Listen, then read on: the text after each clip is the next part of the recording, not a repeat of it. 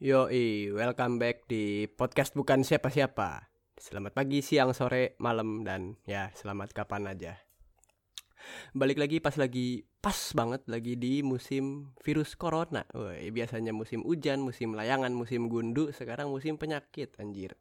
Penyakitnya mending kayak meriang apa ya gejalanya mirip-mirip gitu kan, meriang, flu, tapi ini corona. Tapi di episode kali ini gue nggak bakal bahas soal corona. Kayaknya ya semua orang tahu lah lu bagaimana caranya sebisa mungkin lu untuk menghindari terserang penyakit corona. Misalnya aja kayak rajin cuci tangan, steril deh, keep steril gitu kan. Cuci tangan pakai hand sanitizer, rajin pakai sabun dengan air yang mengalir, menjaga jarak dengan orang lain. Yang gue denger-denger sih menjaga jarak tuh jarak yang aman ya itu 2 meter. Terus jangan rajin-rajin megang mulut, hidung, muka deh pokoknya. Jangan rajin-rajin dipegang ya. Usahain kalau mau megang muka itu tangan lu steril dulu bersih. Atau ya pakai tisu basah mungkin.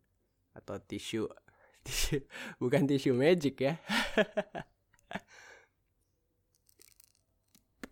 Di episode kali ini iya sih ya apa gue bahas juga ya sekalian ya gue gue ada sebetulnya sekelibatan pemikiran soal corona oh sebelumnya sorry banget nih gue deh apa yang namanya lama nggak update podcast gitu ya. bukan karena gimana gimana ya soalnya kan waktu itu gue pernah bilang ya kalau gue bakal rajin update gitu gue usahain gue komitmen lah gue komitmen sama diri gue sendiri buat seminggu sekali update tapi ternyata jeez so fucking hard ya. Ya jadi kemarin-kemarin sebetulnya konsentrasi gue kebagi untuk hal yang lain ya. Kayak ya ada banyak macamnya. Lalu juga nggak akan nggak kepo dan nggak perlu tahu kayaknya sih. Yaudah langsung aja.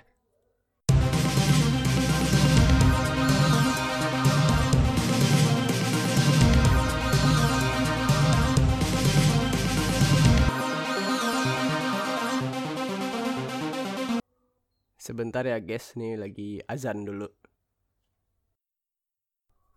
Ah ye, balik lagi akhirnya. Setelah azan udah selesai ya. Tadi mau bahas apa ya? Oh, mau bahas. Gue kali ini pengen coba bahas tentang logical fallacies. Sebelumnya di episode epi yang sebelum-sebelumnya gue pernah bahas soal beberapa contoh logical fallacies ya. Ada berapa ya? Ada lima kalau gak salah ya gue bahas ya. Ya, jadi untuk sedikit uh, refresh. Logical fallacies itu apa sih? Logical fallacies itu adalah kesalahan-kesalahan cara berpikir, cara berlogika jadi ada banyak daftarnya gitu kan kayak post hoc ergo propter hoc ada uh, logical fallacies apalagi ya kok gue lupa lupaan ya namanya ya ada strawman ada black and white ada texas texas apa? Texas. Anjing lupa. Dia pokoknya texas texas gitu dah. Gue nggak begitu nggak begitu peduli juga sebetulnya sama cara-cara logical fallaciesnya itu.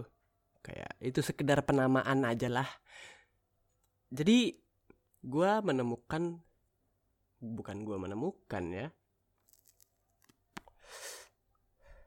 Logical fallacies itu adalah menurut gue panduan supaya manusia bisa berpikir koheren panduan supaya manusia bisa berpikir secara runut dan metodologis maka dari itu daftar logical logical fallacies ini juga seharusnya koheren karena karena dia adalah panduan kita untuk berpikir koheren.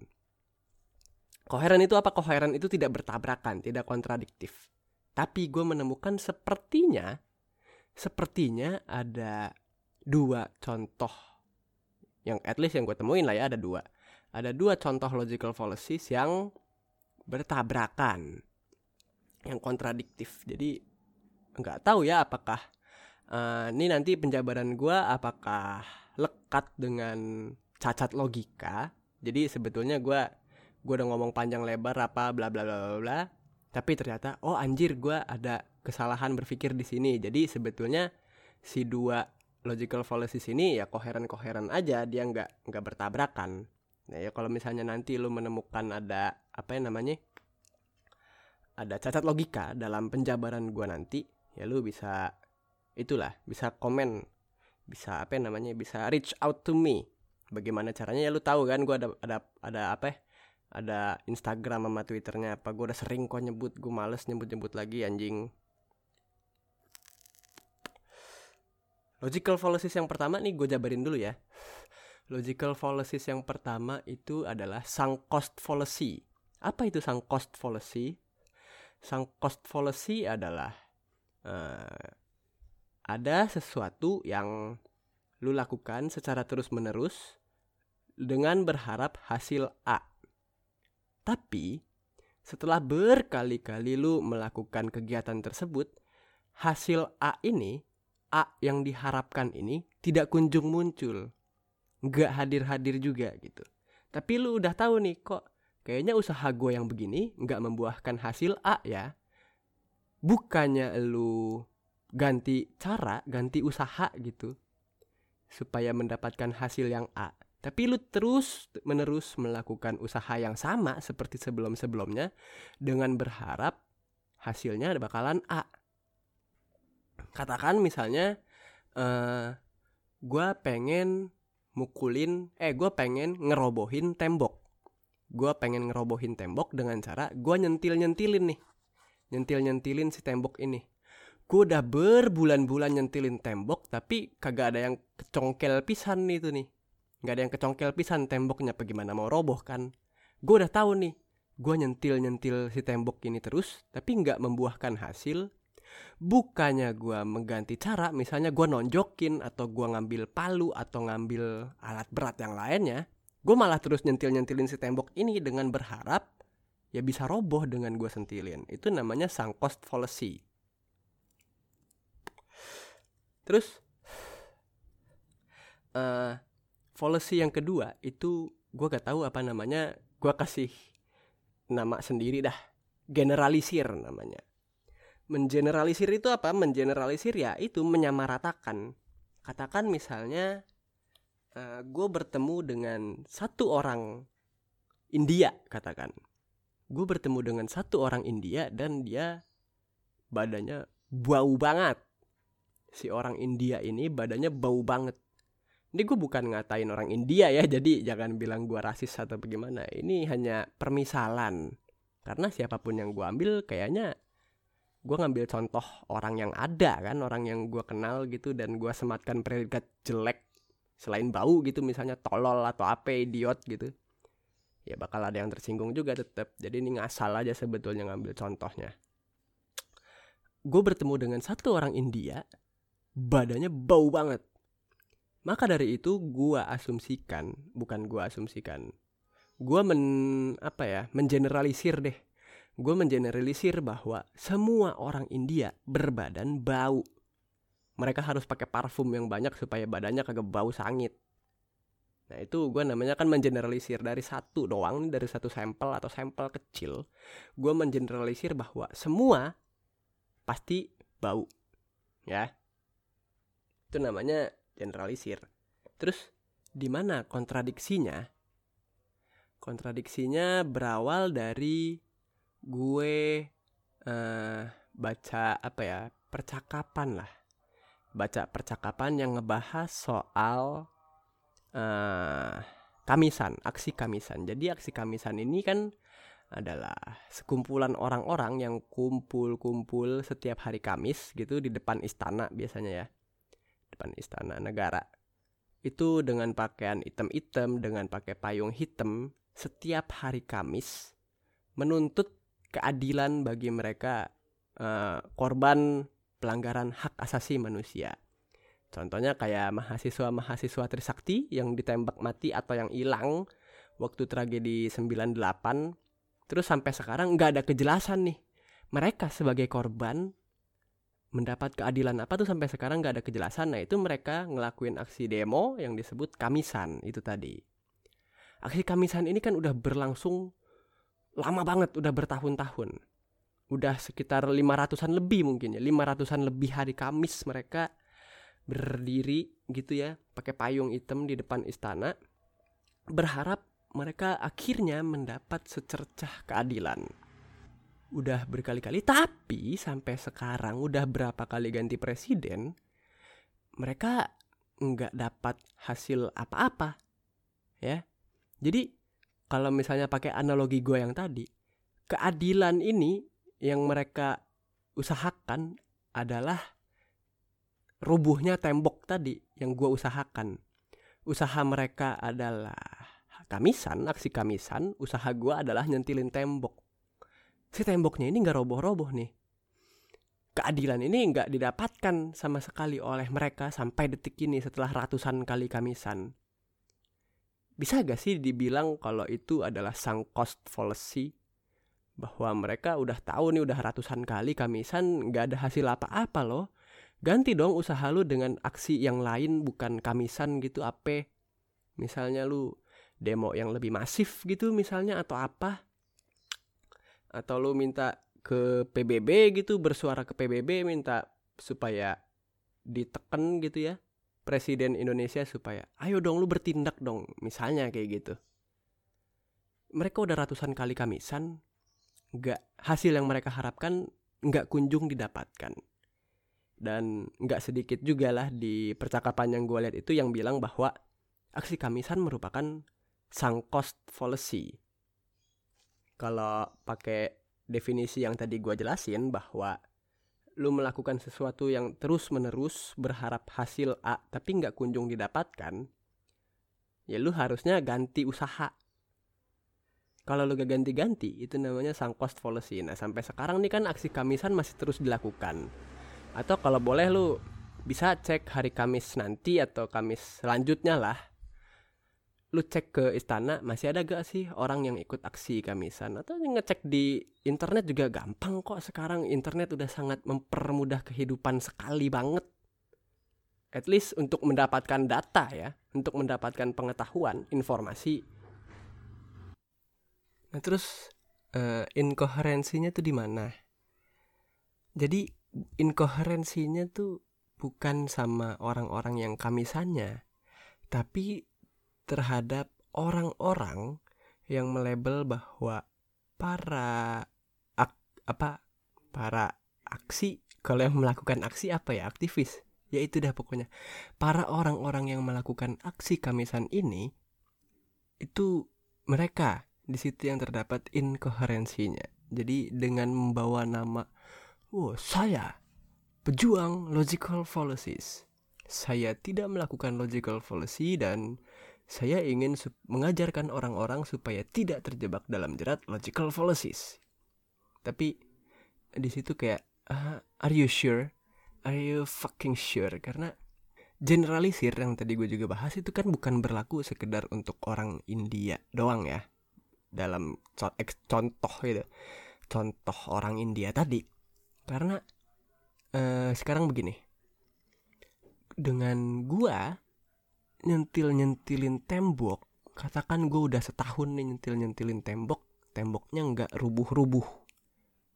Gue seharusnya ganti cara dong. Misalnya gue ngambil palu.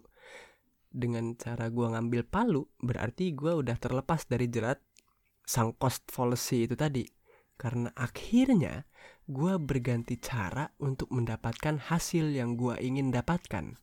Iya kan? Karena kalau misalnya gue terus nyentil nyentilin tembok itu sang cost fallacy makanya gue ambil palu. Tapi tapi itu juga apa namanya bukan berarti misalnya gue nyentilin tembok ini sampai 10 tahun sampai 100 abad itu tembok pasti roboh bener kan? Sama aja kayak lu ngelihat stalaktit apa stalagmit itu namanya gue lupa yang batu di gua itu dia kena tetesan air terus menerus sampai akhirnya si batunya ini tuh bopak. Iya kan? Sampai akhirnya si batunya ini tuh bolong karena kena tetesan air doang. Kena tetesan air sampai lama banget. Berarti dengan gua nyentil nyentilin batu itu bukan gua terjebak di sang cost fallacy gue cuman kurang lama aja nyentilin temboknya itu. Iya kan? Jadi orang-orang yang nge-label uh, si aktivis-aktivis kamisan ini terjebak pada sang cost fallacy itu kan sama aja bilang dengan lu terus-terusan kamisan itu nggak akan membuahkan keadilan buat lu. Lu harus ganti cara bukan kamisan lagi lu ganti cara. Sama aja kan kayak bilang kayak gitu. Padahal bisa aja mereka cuma kurang lama ikut aksi kamisan karena gak menutup kemungkinan nanti di masa depan misalnya di masa presiden yang sekarang atau masa presiden yang nanti akhirnya terketuk nih pintu hatinya. Wah iya bener juga ya. Apa ini mereka udah berjuang sekian lama udah bertahun-tahun udah ratusan udah ribuan kamis mereka lewatin di depan istana mereka tetap gigih berjuang demi keadilan mereka. Oke deh gue bertindak sekarang. Gue berusaha mencari keadilan untuk mereka. Bisa aja kayak gitu kan?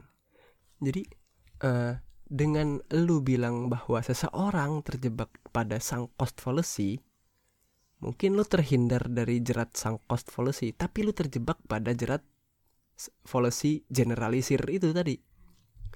Dengan lu bilang kalau lu begini terus nggak akan membuahkan hasil. Itu sama aja kayak menggeneralisir kan? Karena lu nggak tahu ke depan besok atau nanti sedetik kemudian tuh bakal terjadi apa lu gak pernah tahu. Lu gak pernah lu bisa memprediksi tapi prediksi yang namanya prediksi nggak pernah serat bisa dipastikan 100% pasti tepat.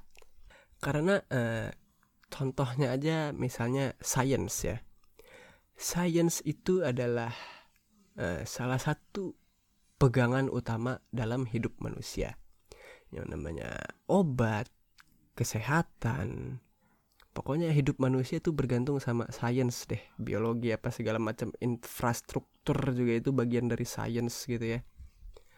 Sains yang salah satu pilar kehidupan manusia yang paling kuat sains itu gak pernah bilang gak pernah menyatakan bahwa dirinya itu tuh paling benar gak pernah bilang bahwa dirinya itu tuh benar.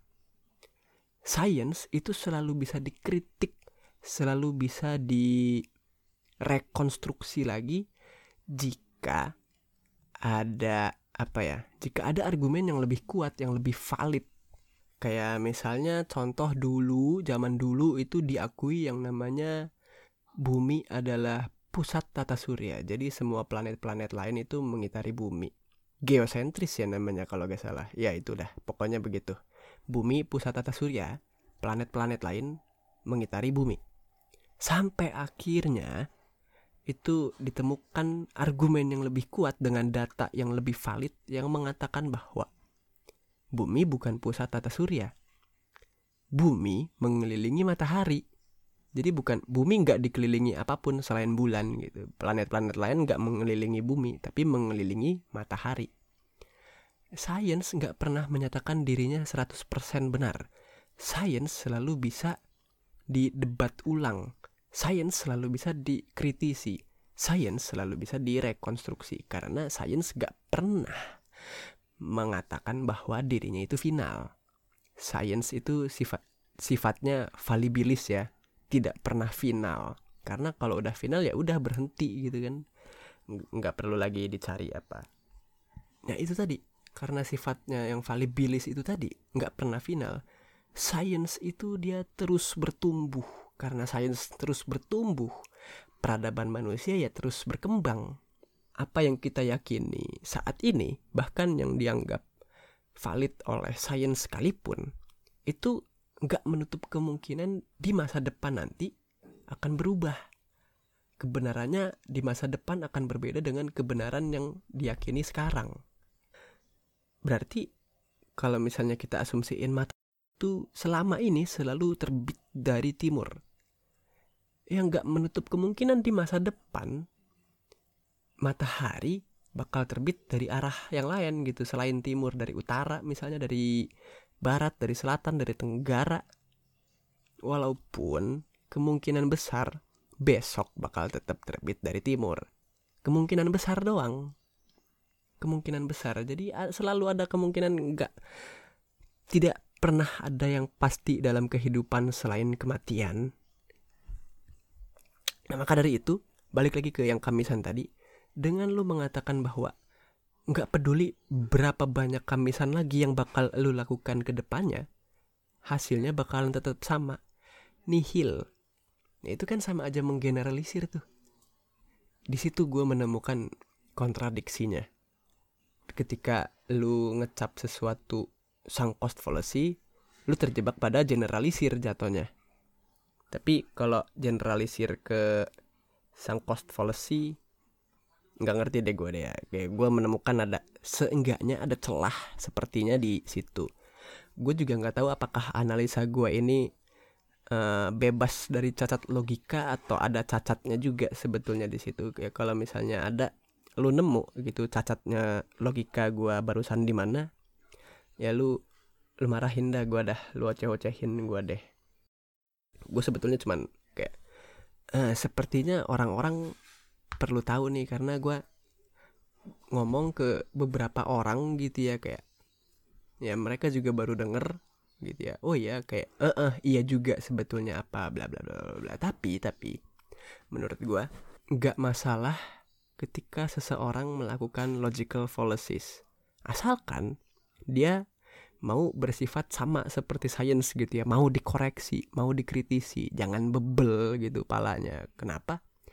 Ya kalau misalnya sains udah final berarti ya udah selesai gitu ya. Lu kalau misalnya bebal juga gitu final mau enggak gue paling bener. Enggak gue nggak mau terima kritik lu gue nggak mau terima argumen lu apa segala macam ya udah.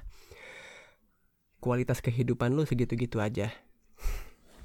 Dan juga uh, jangan apa ya jangan sombong ya. Maksudnya kenapa jangan sombong gitu ketika misalnya ketika lu nemu orang yang di dalam berargumen atau berpikir dia masih melakukan cacat logika lu jangan sombong dengan ngata-ngatain dia atau ngerendahin dia atau meninggikan diri lu sendiri atau bagaimana jangan kenapa karena justru logical fallacies itulah yang amat sangat berguna di awal-awal kehidupan manusia.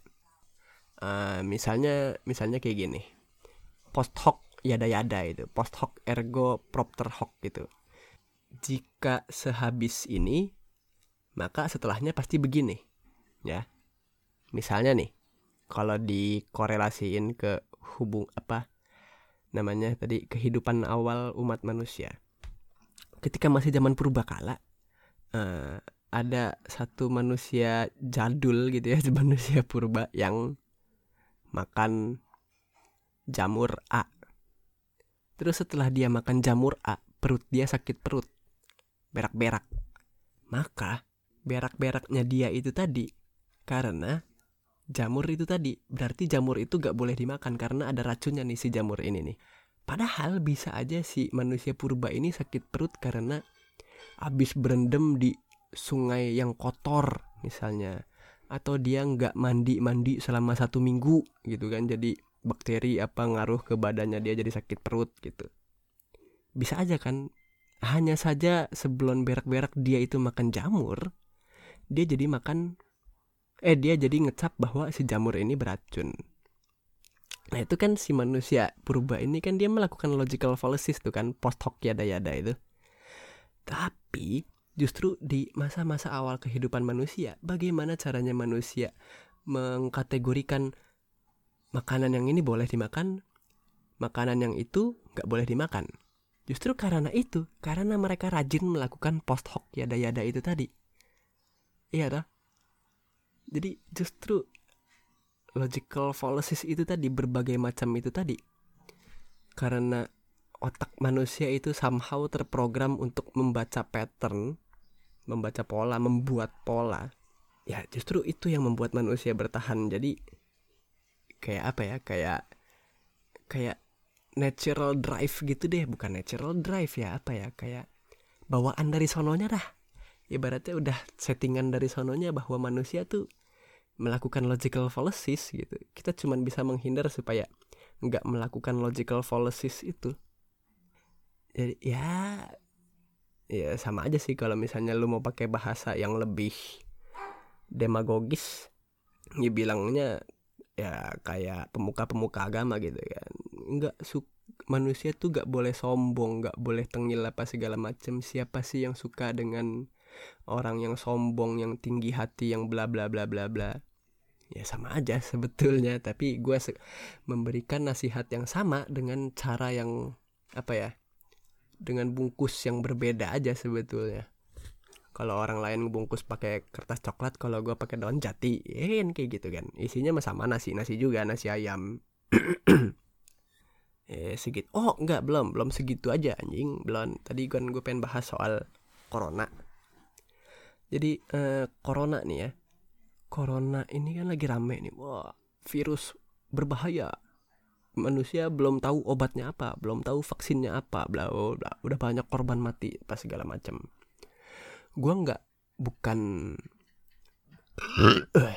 gue pengen bu, gue bukan pengen ngebahas soal bagaimana caranya lu men, apa social distancing. Buka nggak mau bahas soal bagaimana caranya supaya stay healthy atau bagaimana gitu atau ngebahas tentang perkembangan coronanya. Nggak gue bukan bukan pengen bahas itu tapi tentang uh, manusia itu tuh sebetulnya tuh sombong.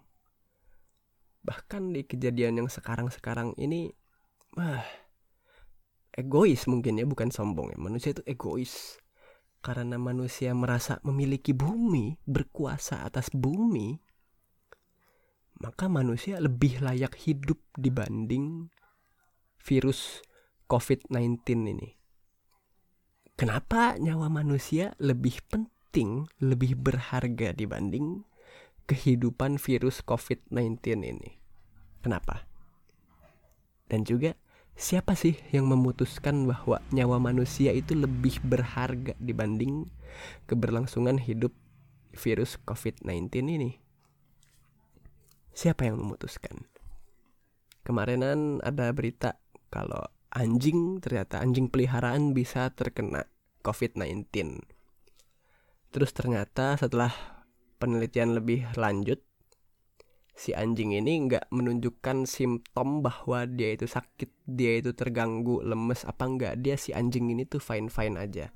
Sampai akhirnya kemarinan gue nemu artikel lagi yang bilang bahwa anjing atau hewan peliharaan gitu ya, anjing sih gue liatnya anjing nggak bisa terkena uh, eh, COVID-19 ya terlepas dari apakah itu benar atau enggak tapi binatang anjing terkena atau tidak itu mereka nggak sakit. Jadi yang sakit karena COVID-19 ini cuma manusia. Nah, kalau misalnya dia cuma merugikan manusia, berarti ini kayak sekedar pertarungan antara manusia melawan virus corona ini nih. Terus kenapa manusia itu harus menang? Kenapa manusia harus menang dan harus mengalahkan COVID-19 ini dan manusia terus menerus berada di bumi memusnahkan COVID-19? Siapa yang memutuskan nyawa manusia itu lebih berharga dibanding nyawa si hidupnya si virus-virus ini nih? Siapa sih anjing? Kita dari dulu melulu menggalakkan go green, ayo ayo save the earth apa bla bla bla, selamatkan bumi demi anak cucu kita. Ini hewan-hewan yang apa sengsara karena ulah manusia yang bikin pemanasan global, pembalakan hutan hutan, pembakaran hutan, apa segala macam. Ini harus kita selamatkan, kita harus bergerak, kita harus melakukan sesuatu demi bumi yang lebih baik. Tapi lu tahu gak sih? Bumi yang lebih baik ini kan berarti sekarang bumi dalam keadaan yang tidak baik kan? Atau at least dalam keadaan yang kurang baik. Nah, kenapa bumi dalam keadaan yang kurang baik? Semua karena ulah manusia sendiri. Pemanasan global, polusi udara, pencemaran tanah, pencemaran air, sampah di pulau sampah yang ada di laut-laut itu. Terus hewan-hewan yang punah, hewan-hewan yang kita eksploitasi, taringnya, gadingnya, kulitnya, bulunya segala macam. Overpopulasi. Hewan-hewan yang diternakan dengan cara yang tidak etis, tidak bermoral tumbuhan-tumbuhan yang wah ya, ya lu tau lah hutan pada gundul sekarang segala macam demi tambang batu bara. Tambang itu hasil bumi itu kita keruk abis-abisan demi keuntungan manusia. Itu semuanya ulah siapa? Ulah manusia. Polusi apa pencemaran segala macam limbah itu ulah siapa? Ulah manusia. Itu semua ulah manusia. Bumi dalam keadaan yang kurang baik karena manusia Kalau misalnya lu betul-betul menginginkan bumi yang lebih baik, biarkan virus corona itu menang. Karena selama ini biang kerok yang berada di bumi itu manusia, bukan corona, bukan binatang-binatang yang lain. Binatang paling brengsek yang namanya manusia yang selama ini ngerusak bumi. Eh, gue ulangin lagi. Kalau lu bener-bener menginginkan bumi menjadi tempat yang lebih baik, ya biarkan virus corona yang menang. Nih gue udah sih sebetulnya sampai situ aja kayak gue pengen mengungkapkan bahwa manusia itu sewenang-wenang banget, eh, arbit arbitrer banget gitu. Manusia berkuasa atas bumi. Padahal siapa yang memutuskan manusia berkuasa atas bumi? Manusia berhak mengeksploitasi bumi itu siapa yang memutuskan? Gak ada. Gak ada yang memutuskan. Kita kita sewenang-wenang menyatakan bahwa diri kita demikian, umat kita, ras kita, manusia demikian. Berkuasa, paling hebat, paling kuat, paling cerdas, paling almighty lah pokoknya lah. Sebetulnya gue pengen ngomongin itu aja. betapa egoisnya manusia. Di satu sisi lu pengen bumi yang lebih baik, tapi di satu sisi lu pengen melanggengkan kankernya si bumi ini yang disebut manusia. Gue keinget sama apa ya kalimat yang ada di film Matrix Matrix berapa gue lupa nih sekalian buat menyudahi aja lah ya. Jadi itu uh, si musuhnya si Keanu Reeves ini lupa siapa namanya dia ngomong kayak gini setelah gue lihat gue teliti lebih lanjut ini gue kayak gue kuat lah ya gue seandainya si aktornya nih setelah gue lihat lebih lanjut setelah gue pelajari lebih lanjut manusia tidak termasuk dalam kategori binatang. Kita bisa lihat binatang. Dia hidup berdampingan dengan yang lain ya sekali saling memakan gitu kan dalam rangka survival. Tapi dia juga menjaga tempat dia tinggal. Kelelawar misalnya dia makan tanaman, makan buah-buahan, sud dia terbang ke sana kemari dia berak tainya berubah jadi pohon numbuh ya. Dia tinggal berkembang biak dan akhirnya seimbang. Dia juga merawat tempat dia tinggal. Dia ada membangun sesuatu. Binatang-binatang kayak begitu. Tanaman juga. Tapi manusia manusia muncul tinggal di suatu tempat mengeruk sekitarnya sampai akhirnya dia kepenuhan. Manusia tinggal muncul dan merusak sekitarnya. Lu lihat aja yang sekarang terjadi terhadap bumi kayak bagaimana. Kalau manusia nggak merusak, gak mungkin ada slogan Save the Earth, Earth Hour, Car Free Day, segala macam nggak ada kayak gitu. Manusia itu cenderung merusak. Manusia muncul, berkembang biak, memenuhi tempat overpopulasi dan merusak semua mua yang ada di sekitarnya. Lu tahu itu mirip apa? Manusia itu nggak cocok disebut binatang. Karena menurut sifat yang tadi dijabarkan, manusia lebih cocok disebut virus.